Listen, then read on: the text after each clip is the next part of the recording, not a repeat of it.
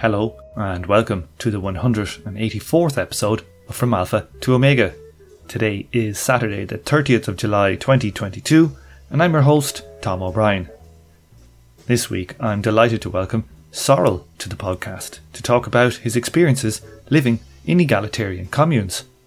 We discuss what we can learn from how they operated and how they were based upon a labour time system similar to that proposed by the GIC in the fundamental principles, and what we can learn from how these communes operated. This is part one of a two parter, part two of which is a Patreon only episode. So if you like those extra Patreon only episodes or creating Discord over in the Discord server, head on over to Patreon and throw me a few commie dollar. Speaking of Patreon, this week I have the new patron, Shayaka Colamon, to thank. Also, if you like this labour time planning stuff, please head over to the website, the Classes Society in Motion, that tells you all about the book project that Donal and myself are currently busy working away on. Okay, to the interview. So, Sorrel, you were a member of a, shall we call it, communist commune in America for quite a while. Do you want to tell us about how you ended up in a, in a commune? Well, so let's see, I was 22 out of college, living with my girlfriend in Vermont, working, well, first, uh, first a shitty canvassing job for you know, your typical um, liberal nonprofit, and then sh- shitty jobs in coffee shops and such. And we were looking for other things. I was, I started reading, I probably left college kind of with a, I don't know, typical sort of liberal, liberal democratic kind of outlook on things. And I joined this Chomsky reading group that year, and we read, I think it was the Chomsky Reader, but it was selections from him. And I was really, I was really taken by his accounts of syndicalism and what he his description of what the real socialist alternative was. And then there was all, there was a documentary on Chomsky that came out that year. This was 1993, I guess, in which he spoke more, or I heard him more speak about the collectives in Spain during the Spanish Revolution of 1936 and the Israeli kibbutz, which he lived on in the 50s, left for a number of reasons, but part you know, one was their exploitation of Palestinian labor, and the other was the uh, limited opportunities in the intellectual arena. but it did seem to impress upon him the, the sort of the dignity and feasibility of a truly egalitarian society and economy, with all the you know caveats of being a settler colonial project and all that. Uh, that basically all those things were things that corrupted the central egalitarian premise of the social project that the kibbutzim were part of. But insofar as they realized it, it was very close to the communist ideal and showed that it was quite feasible and had some real social and psychological effects on the people who were part of it. So I ended up, for a little while, I was looking for programs that would, like graduate programs, studying the small scale efforts of developing communist societies. And after a little while, I was just like, meanwhile, my, my girlfriend was looking at actual intentional communities in the United States and wanting to visit them. And finally occurred to me like why why am i going to go to school to study this when there are actual communities that are trying this out? In america at the time was there more back in the 90s left over? Well so there was a book called the communities directory that was put out by an organization that that pooled resources to publicize intentional communities of all types. And browsing that perusing that directory, we quickly realized that there were only a handful that really were what we were looking for, which was basically secular egalitarian democratic communities that didn't have charismatic leaders or some kind of religious spiritual bent. And the only ones that really fit this, almost the only ones that fit this, were the ones that were part of the Federation of Egalitarian Communities, which is an organization of income sharing communes in the United States. And there aren't many. They started, the first one, Twin Oaks, was founded in 1967. So it had the start of the hippie commune era, um, which was a good time to start, even though they were rather different from most of the hippie communes. Um, there was a large population of people who were looking for that kind of lifestyle that served as kind of a feeder population for it while it was getting off the ground. And within a few years, it was well enough established with income sources and systems that were infrastructure, et cetera, that they were able to sustain themselves and slowly expand, start a few other communities, some of which failed or broke apart, but a handful that stayed intact. Uh, it seems like if they if you make it 10 years, then you're going to be there. You're going to stay a commune. And where did they get the initial like capital to purchase land or build houses or whatever for the commune? I'm a little vague on that. I did read Kat Kinkade's book about the founding of Twin Oaks, which was the first one in this federation and before the federation started.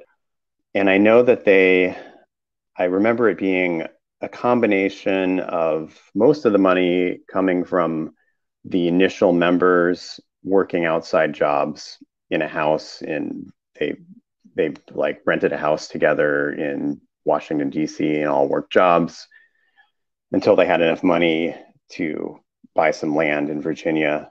And I do remember from the book that there was one person who put in considerably more, and it created it created tensions in the first year until that person left because he did donate the money like everybody else, but as is often the case when one person has more resources and donated more, there's a tendency to feel like you should have more say about things. You you sent me some video of uh, a couple of documentary clips about the the place where where you went, uh, Twin Oaks, and in it they mentioned that the founder was like strangely. To, I was quite surprised that it was inspired by the work of B.F. Skinner. It just it struck me as very surprising. Yeah, yeah, it does surprise people.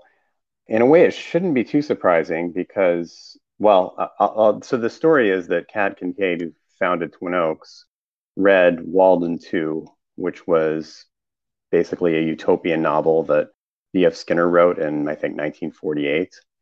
And what he was describing was uh, something he thought was possible, which was a community that was run on the principles of operant conditioning.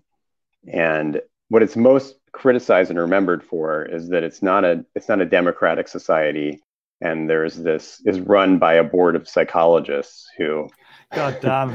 plan all the refor- reinforcements, the contin- contingencies reinforcement that oh, make everybody, you know, love their jobs and be nice to everyone and all that. But she read that and she thought, well, this seems great and possible. Let's do it. So she used that as a model. And one of the things that they borrowed from Walden 2 was this uh, labor credit system, which in Walden 2 was because it's based on positive reinforcement. The thought was, will base the credit you get towards your your income, your income quota, your income, your your work requirements. I mean, on a, a variable numeric scale. So things like cleaning the sewers or something that nobody wants to do would get a uh, higher credit for it. So maybe it was five credits for cleaning the sewer and only one credit for playing with kids or, or whatever.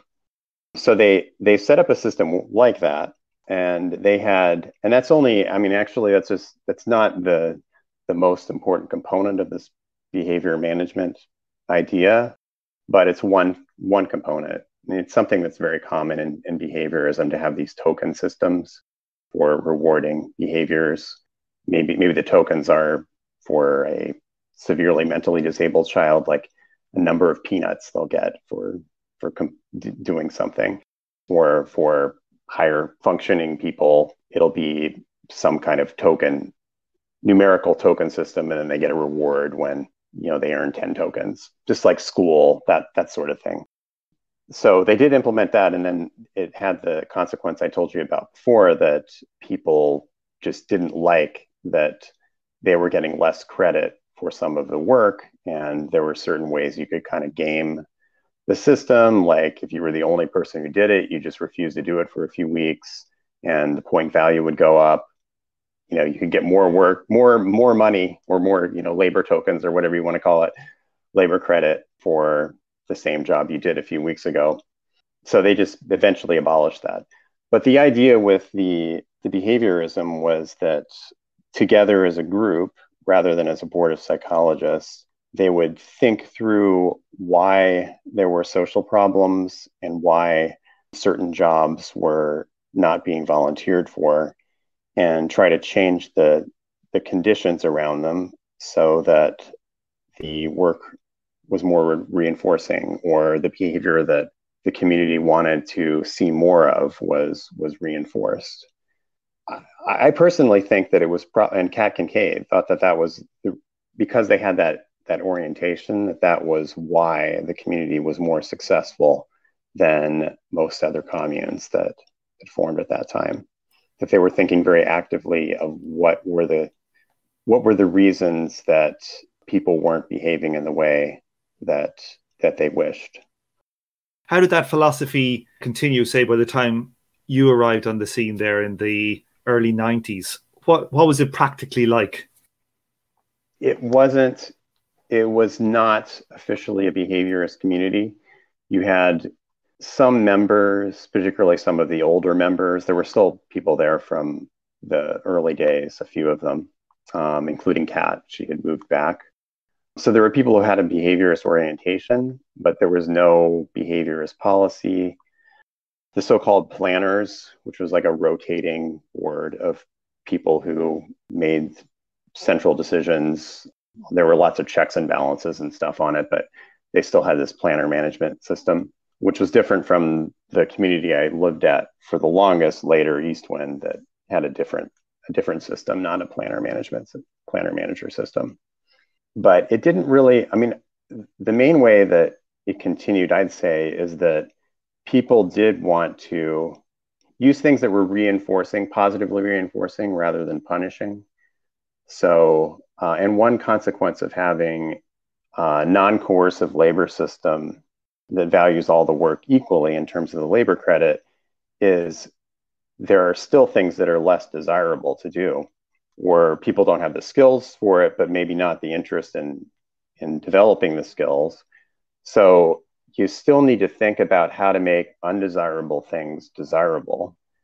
And people just collectively use creativity to find ways to uh, make things more desirable. So, for instance, the only place it was basically we were all living, if you divided the income through the businesses equally, we were all far, far below the poverty level. I think the per capita income was something like $5,000 or something.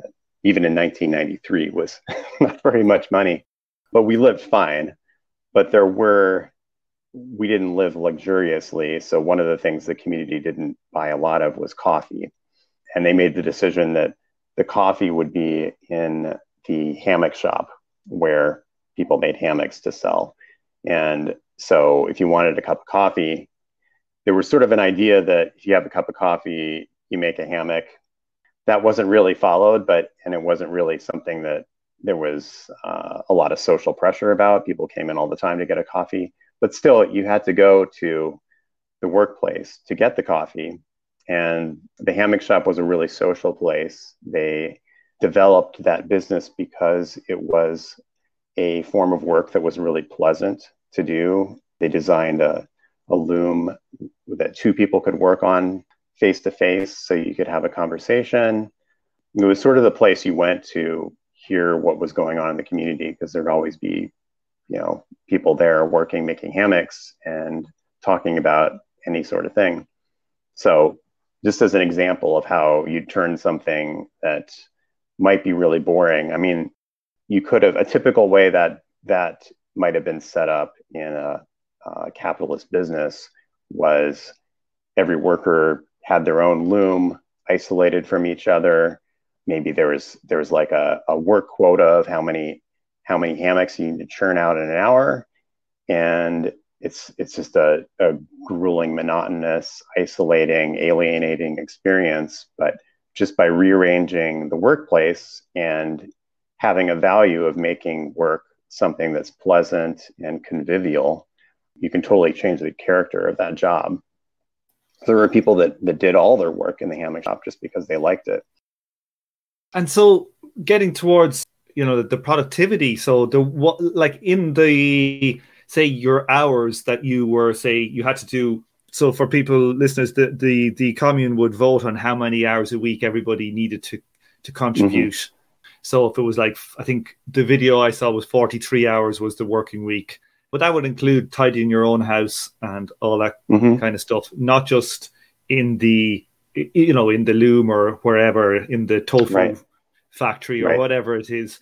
All those hours or childcare would be in there too. But with respect to say like the hours you spent in the hammock loom, say, how was productivity maintained? Was it all like soft reinforcement, or was there ever like you're here three hours, you got to be doing at least five or six hammocks or whatever?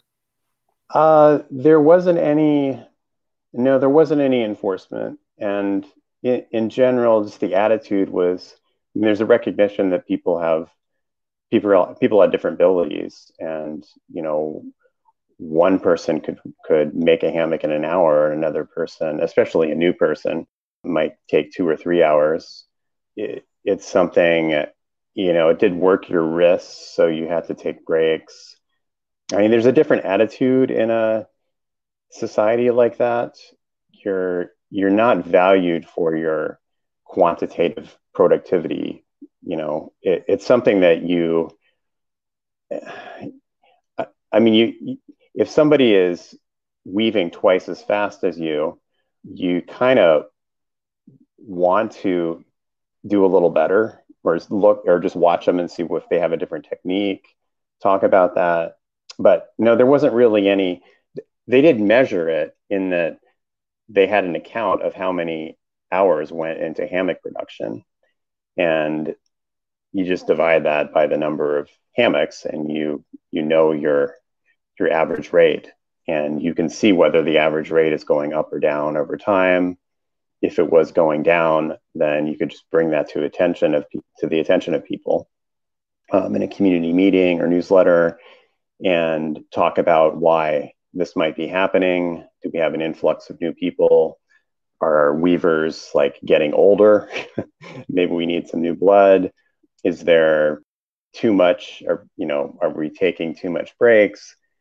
You just kind of talk about it the way you would among, I don't know, in a family or something like that. You don't have to, you don't have to punish anybody. I mean, people. One of the things that all the communities I've lived at had was an opinion board where people would post things all the time. I don't know if now they have electronic chat boards, but at that time it was essays, comments, opinions that were were posted in the dining hall. People would vent about their complaints about, you know, slacking, goofing off or whatever. So you would get you could get called out if you were, you know, just totally blowing things off you might also not get accepted as a member, or there were potential sanctions. Most often, they were automatic if you just weren't getting your labor in at all, like just not earning the labor credits. Um, if you got three weeks in the labor holes, they called it, then there were processes for a community meeting about you or meeting with the labor managers and trying to figure out what's going on um, maybe finding out if there was a health concern or a mental health issue going on that needed help with. But ultimately, you could get expelled if you weren't doing your fair share, as as people said. Fair share was the word used all the time. So, like we see in uh, some of the anthropology of these, you know, egalitarian uh, hunter gatherers, uh, immediate return hunter gatherers, that they have elaborate cultural processes to maintain the egalitarian community functioning correctly. Was there like cultural elements as a, like that were more kind of abstract away from like a community meeting, meeting to complain about somebody not working? Hmm. Um. Yeah, I mean, it's funny. People, people from the outside are always they ask a lot of questions about productivity and how you discipline the workforce and those questions come up a, a lot and those aren't necessarily the primary concerns in people's lives there. I mean these communities there people did want to be productive. I mean productivity is what made your life better whether it's true whether you're in an individualistic economy or a collective economy. If you're all pulling together and working towards the same goals, the shared benefits of of production are are bigger. So I mean, people people enjoyed having more good food and being able to build a new a new building, have a better community center, buy more land um, to expand, all sorts of things. And there was economic planning towards these goals that people would vote on. And if people didn't do, do the work to achieve it, then nobody got it. So everybody would be disappointed and upset and trying to figure out what that was and maybe blaming certain people. but, you know, in general, the I would say that the day-to-day the day-to-day struggles and concerns were were more social, like how to get along with people. It's not necessarily that that the person you work with isn't producing enough, but maybe you don't like their communication style or they're they're a little bossy or you know or they they they get a little more stoned than you would on the job. so let me go back to your question. So um, what were some of the the cultural responses that reinforced egalitarianism? Yeah, like or or was there like outside of like formal processes, you know, like some of these mm-hmm. things in the the hunter gatherers, they have this one always makes me laugh of uh, I don't know if you've heard of it of insulting the meat, where the hunter would bring back you know a bison or whatever, and everybody'd stand around and go, look at this disease looking thing, even if it was the finest bison, and they would really insult the hunter and he would have to apologize and say, "Oh, I'm sorry for bringing such a horrible, low quality, you know, thing. I shouldn't. I should have just throw, left it to rot instead of bringing it here." And everybody insults them, and they all sit down, and it's it's all around like bringing the hunter, the top hunter, down off his pedestal. You know? Right, right, right, right. In, in, in, a, in a fun kind of yeah, way. In a fun way, yeah, yeah, yeah. Yeah, probably. That would be a good question for a group of people who live who live in the community. I mean, certainly, you know, if anybody gets too full of themselves and bragging, you're you're probably going to get teased.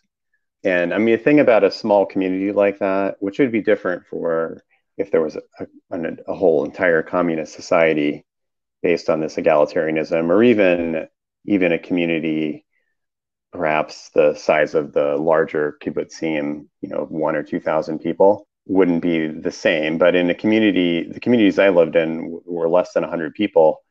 You do know everybody and you see everybody every day. So it's a lot harder to keep up pretenses. You know, you can't, it's not like you can come to work and nobody sees what you're like at home. So you can pretend that you, you know, live in this great house or you know, your lies your lies are seen through pretty quickly you know you'll you will be the subject of ridicule if you're if you're full of pretense and bullshit and then that can just be either either you kind of uh, get more authentic or that's going to be part of who you're known as is you know the bs or you know the bragger whatever and it doesn't it doesn't increase your status it's it lowers your status which in a community like that, status translates to how much influence you have. If you're the person who stands up at community meeting and says, you know, I can build this, da da da, but everybody knows you're full of it, your your proposal isn't going to pass. Right. So, like, how self-selecting do you think the commune was? You know, for for harmonious living for people that don't shirk. Like, how realistic do you think the model, say that we're talking about mm. so far, the Twin Oaks model that you're in, would would scale? Yeah, I mean that's the big question. I mean this is this is the the social anarchist model of you know it's it's basically following the Gustav Landauer uh, motto of socialism will be free or not at all, which is basically saying it must be voluntary. If if the socialism isn't voluntary, then you won't have socialism because uh, socialism requires a non-coercive cooperation, and if it's not vol- voluntary, then you're you're coercing, and you're you're going to have some kind of state coercive apparatus in your society. So that's a big open question. If you get into the the history of the kibbutz movement, which I've studied, I've been interested in, was very interested in when I lived in the communes, but it's been a long time since I looked into them. They did talk about these problems because they had an idea of the communities being an integral part of a larger socialist project in in that Zionist, the socialist Zionist project of establishing a, a, a socialist Jewish state. And it was to be integrated with labor unions and cooperatives that that included private ownership, but that the kibbutzim would serve as sort of like the the vanguard because they were they were modeling where things should go. So they would function, it would be voluntary, a voluntary communist society within a larger socialist oriented political economy and serve as sort of like a, uh, a guiding trend. I guess I haven't really answered your question. I don't know. I mean, it's self selecting. The second community I lived at, Eastwind, was much less selective membership wise than Twin Oaks. In Twin Oaks, you came well first of all you wouldn't be moving there at all unless you felt some affinity with the values so that's an initial selection and then there is a formal selection that you have to go through a process of being accepted and part of that is your work contribution but that's pretty minimal it just means that you've met the quota you've shown that you've been able to work 42 hours a week and the the bigger part was whether you have any social frictions with enough people in the community that people don't want to live with you. So there's a social selection. At Eastwind, it, when I lived there, it was much more open. Like there was, and it was a, a much broader, to me, it seemed like a, a more diverse group of people and a much more working class and poor population that that joined the community. And there was no real there was the work requirement but uh, membership was just automatic. You just you just automatically went from a visitor to uh, a provisional member to a full member and it was only stopped if 20% of the people there had put in concerns on you and then there would be a vote or something like that so people tended to just unless you were a real asshole or a, total shirker, um, you were going to be a member. And what I found really interesting is that people from any walk of life, like there were most of the people, I'd say, even who joined, didn't have come with a an ideology. Uh, they could have come from any walk of life, really, and just sort of sick of sick of the shit that they had to deal with, um, or maybe you know they were just struggling and they thought they'd try it out. And within within a couple weeks, they were thinking in terms of egalitarianism. Like when we were talking about whether whether some something somebody was doing seemed was right or wrong. You know, they'd say, well, that doesn't seem egalitarian. And the idea of fair share came came really naturally to people. So to me, that told me that if you drop people into a culture that has these values, they're they're pretty intuitive and they do seem right. And people people start to think that way pretty quickly it's like you know when you're if you're a parent or something you you have a kid and everybody's you, you cut the birthday cake up and you make sure all the slices are equal and the kids are always fighting over he got more than me or she got more. And it's like we we raise our kids always like to be fair and to be equal. And then we we send them into like the actual real world workplace and then we go ah yeah that shit. Forget, forget about that shit. But i think that it's it's very very like intuitive and and it's what that, that's to me such a, an important facet to hear like that that people can come and they naturally gravitate to the the ethos that that that we're talking about. Yeah that was my experience that most people did. And the people who didn't were the people you didn't want there.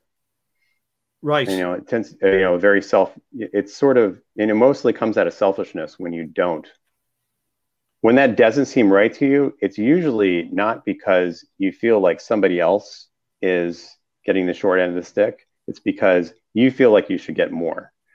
That that's what you see more often, and so that's a that's an antisocial character trait that obviously is not what you want valued in an egalitarian society. Now, it's not. I don't want to pretend like there wasn't any resentment in that area or issues, and getting things done wasn't always easy. And there was a small amount of more forced kind of labor. Like we had to have, we had to have, in addition to the regular labor quota, um, we had an income quota at Eastwind, which meant that there was a certain amount of hours that people had to work in the businesses which, if you were projecting that outside of a capitalist economy, might be the equivalent of the essential work, you know, like getting the food, get, getting the crops planted, getting, you know, getting the machines built, whatever. But that wasn't really, I mean, that in itself wasn't really coercive. It was just, it's just another way of sharing the work that you can't get done. There were two methods. Either you tried to make it more enticing maybe making that environment more more pleasant, social. Sometimes it was if there was an area that was a little neglected, a group of friends might start working that area as a team and then it became that friend group's you know area so that became a really you know a part of the day that they looked forward to because it was friends who were working together you know working the warehouse together as a team. So there were social ways, but if things couldn't get done and it was essential to get them done, then you could make it a, a rotating requirement to be part of it. And it wasn't really a problem. And I, I don't think that also seemed fair to people. Right. So that's the like Parecon of the concept of like a job complex. You can't just be doing all the cool work. You got to take your share of the rubbish work and right. to me, again, that seems like I've heard people complaining about this, you know, like we can talk about the workability or how you implement such a thing, but the concept of everybody putting in their fair share of crap work seems like something that would come naturally to people. Yeah, and it seems fair when you're a kid, like you're talking about. You go to summer camp, if it's, you know, unless it's some elitist place like already inculcating you know, socializing you to class society, then you share things and you all have to take turns like cleaning the latrine or whatever, doing the dishes. Like you're you're used to that as a kid. But then as an adult, you're supposed to just accept your place in society and that's probably doing the shit work while you know other people are the professors and rock stars and politicians so some of the issues, like the stuff that uh, you sent me, some of the stuff seems quite related to the size of the communes. Mm-hmm. Like, so you know, I grew up in the middle of nowhere, right? And so everybody knew everybody. And that's like a thing that when you're younger, it's like, oh my God, you know, I can't get away with doing anything here. Everybody will know it. And in, in the commune life, because essentially like the communes aren't just everywhere. We're not living in communism. You can't just say, well, screw this commune, I'm heading off to this other commune. Like that you are essentially you're you're kind of trapped within a commune to a certain extent. And you know personal relationships and all that stuff can go sour just like just like anywhere. Like so how much of the problems in the communes are like first of all like what are the problems to do with the scale? And then like what problems do you did you find in your communes that weren't to do with scale yeah well one good thing about being in a federation like we were is that people did move people did switch communes, and often it was over a really terrible breakup. You know, they just can't see that person anymore. so moved to Eastwind or Acorn, one of the other ones. So that was good, and I actually think, and everybody thought that having more having more communities, particularly communities that were not really far away from each other, would be very good socially because it would let you change your get get away from people or just just a change of sometimes just you know meeting new people. You're if you're around the same 50 people year after year with just a few changes i mean most people want want to meet new people which was one of the reasons why the labor exchanges that i mentioned in the email were important and i think it was the main reason why they were they were started was not so much for the economic benefit of exchanging labor between the communities, but to have the the social intercourse and build up social more social ties and friendships between between the groups. Uh, so, what were the problems that were late, related to the scale and problems that weren't related to the scale? The social conflict problems, and I suppose the the kind of lack of privacy from living in a small community that would be that would be one that would diminish with the scale of the social unit. Ones that didn't, that would continue. I mean, it's only going to get more complex to do the planning on a larger and larger scale. Although there's there's probably certain like informational economy scales that might work against that. I mean, they had very interesting systems for democratic planning, but they would yeah, I don't know. Maybe we could talk about that, and you could think about whether which of those are are easily scalable. Do you want to talk about maybe the first one? You said Twin Oaks had planners. How did they do it? Yeah, this was like the one one of the vestiges from building the community off the model that that Skinner gave in that book. In Walden 2, there's a board of planners. I don't remember who makes them up, but who comprises them, but they definitely include psychologists because they're designing the, the contingencies for reinforcement of the community. And then there were plant there were managers who I think were selected by the planners and they ran the the technical they managed the technical aspects of the community. So Twin Oaks had that system. Only the planners, which I think were three people, it just worked by rotation. And it was the same at, at uh, Eastwind. We had a board of directors and it just rotated. So if you were there long enough, your time would come up. And they served as, you know, kind of like they, if there was an issue that a lower level couldn't decide or it affected too much of the community, then it would go to the planners and the planners would talk about it. And then they would post a proposal if there were a lot of objections to it, then it would it might go to a, a community meeting or a, a, smaller meeting for interested parties to go to, and they try to work something out. There was a similar thing at Eastwind, but much more often things would go to a community meeting, and there would be a community-wide vote, meeting and vote on that proposal. In terms of the economic planning, at Twin Oaks, the planners were, it was a major responsibility of them to determine how many hours of labor would go to different things and how the limited dollar funds of the community would would be distributed and they would work out each manager so areas were divided into managers. Managers were either elected or appointed and they would have to submit their projected requirements for the year to the planners at the beginning of the year. The planners would review it. You were supposed to uh, as a manager just give your the hours and requirements for the basic maintenance of that area.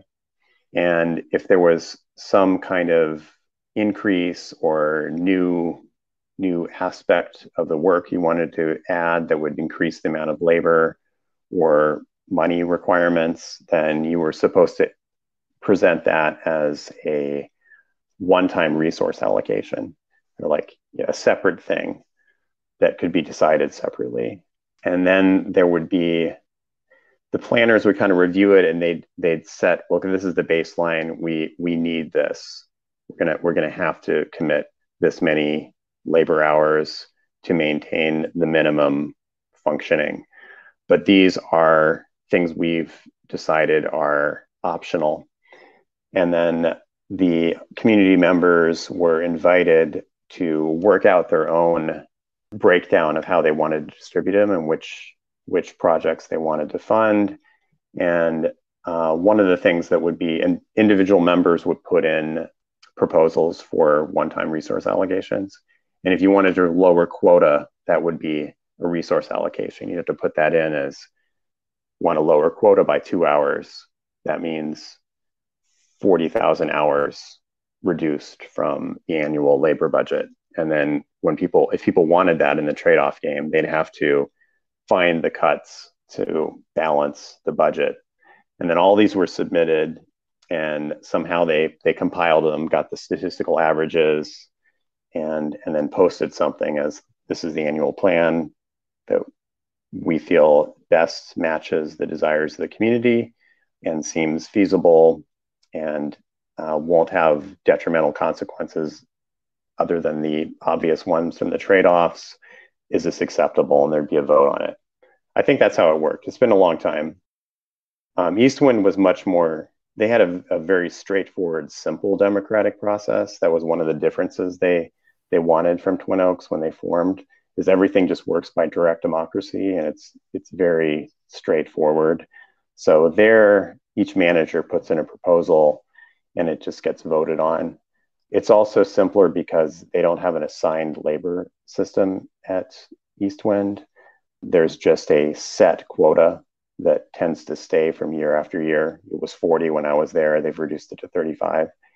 And you just approve things as something that is going to be recognized as labor that people can work on, but they don't set any budgets for anything, which means that there's there's less control over the economy, but there's also less management required around uh, the accounting of it and you know tracking there's less budgets and stuff to to keep track of so uh, explain that a bit closer like so the different areas you like everybody just works at whatever is an accepted area of work. So whatever is being deemed as social work say. Right. And and then the budgets are just spent on what's needed in the various areas ad hoc as they come up, kind of a thing from a central fund? Well, for money that they have to, that's the main part of the proposal is at Eastwind when managers are presenting it for the annual plan is the the money allocation. But if it's a totally new project, then that project has to be approved too. And that'll that'll often be a separate meeting. You know, like when I was there early on, one of my friends wanted to build a straw bale house, you know, like a community house, but straw bale house. So that had to go through meeting, listen to, you know, they had to defend that this was something that was that was feasible. This is how much it cost. This is my my estimate of how much labor it would take, and then it just gets approved or, or not approved. And then the money, the money obviously there's there's a set basket of. With the labor, people generally put an estimate forward, but there was no yeah, there wasn't a budget. It wasn't like we ran out of hours it would just be if that started to happen, then somebody might take note and say, hey, you know, there's been a lot more hours spent on this project. It's only half done. what's up. Maybe we need to review this. The consequence, kind of, if we can use the term macroeconomically for you know the yeah. effect on just the, this hundred person community, was that if that happened, then it would just show up as other things, other things getting neglected. You know, like you know, obviously, if if people are working forty hours a week, there's only so many hours to go around, and if there's more going to one area, then it's coming from somewhere else. So you would just sort of see it in other things getting neglected. And then people would talk about that. Maybe that project would become less popular um, in the community at large. And, you know, it might just get, get nixed. Um, whereas at Twin Oaks, they had every area got a labor budget and the managers had to keep within that budget. And if you ran out, then you were just that was it. There was no more labor. Although they had a weird workaround around with it that they could exceed their budget if it was over quota hours, which I think was if people had worked 40 hours or met their quota that week, they could, they could do the extra work in that area.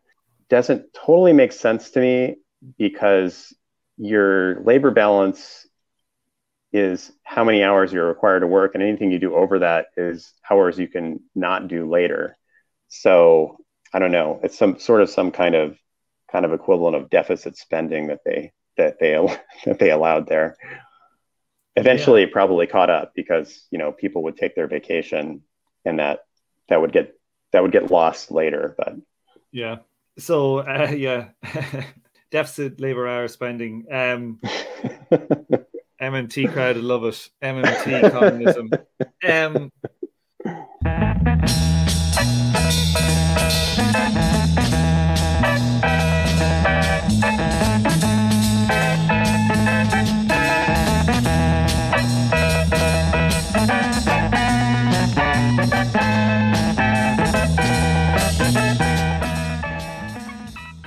If you'd like to help fund the book that Donald and myself are writing about communist economic planning, please head over to the website, the Classless Society in Motion.com, where you can donate to our fund to help us get this book out in a finite time. Everybody who donates will get a signed copy of the book when it's released. So head on over there today and help us with this really important project.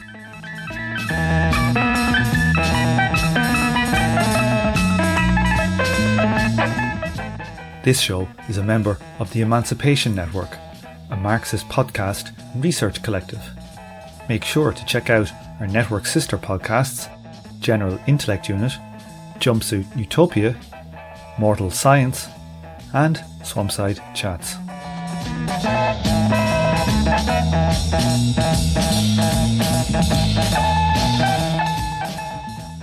On this episode, you heard the theme tune The Order of the Pharaonic Jesters and Night of the Purple Moon by Sun Ra and his orchestra. Thank you for listening, and please join me for the next episode of From Alpha to Omega.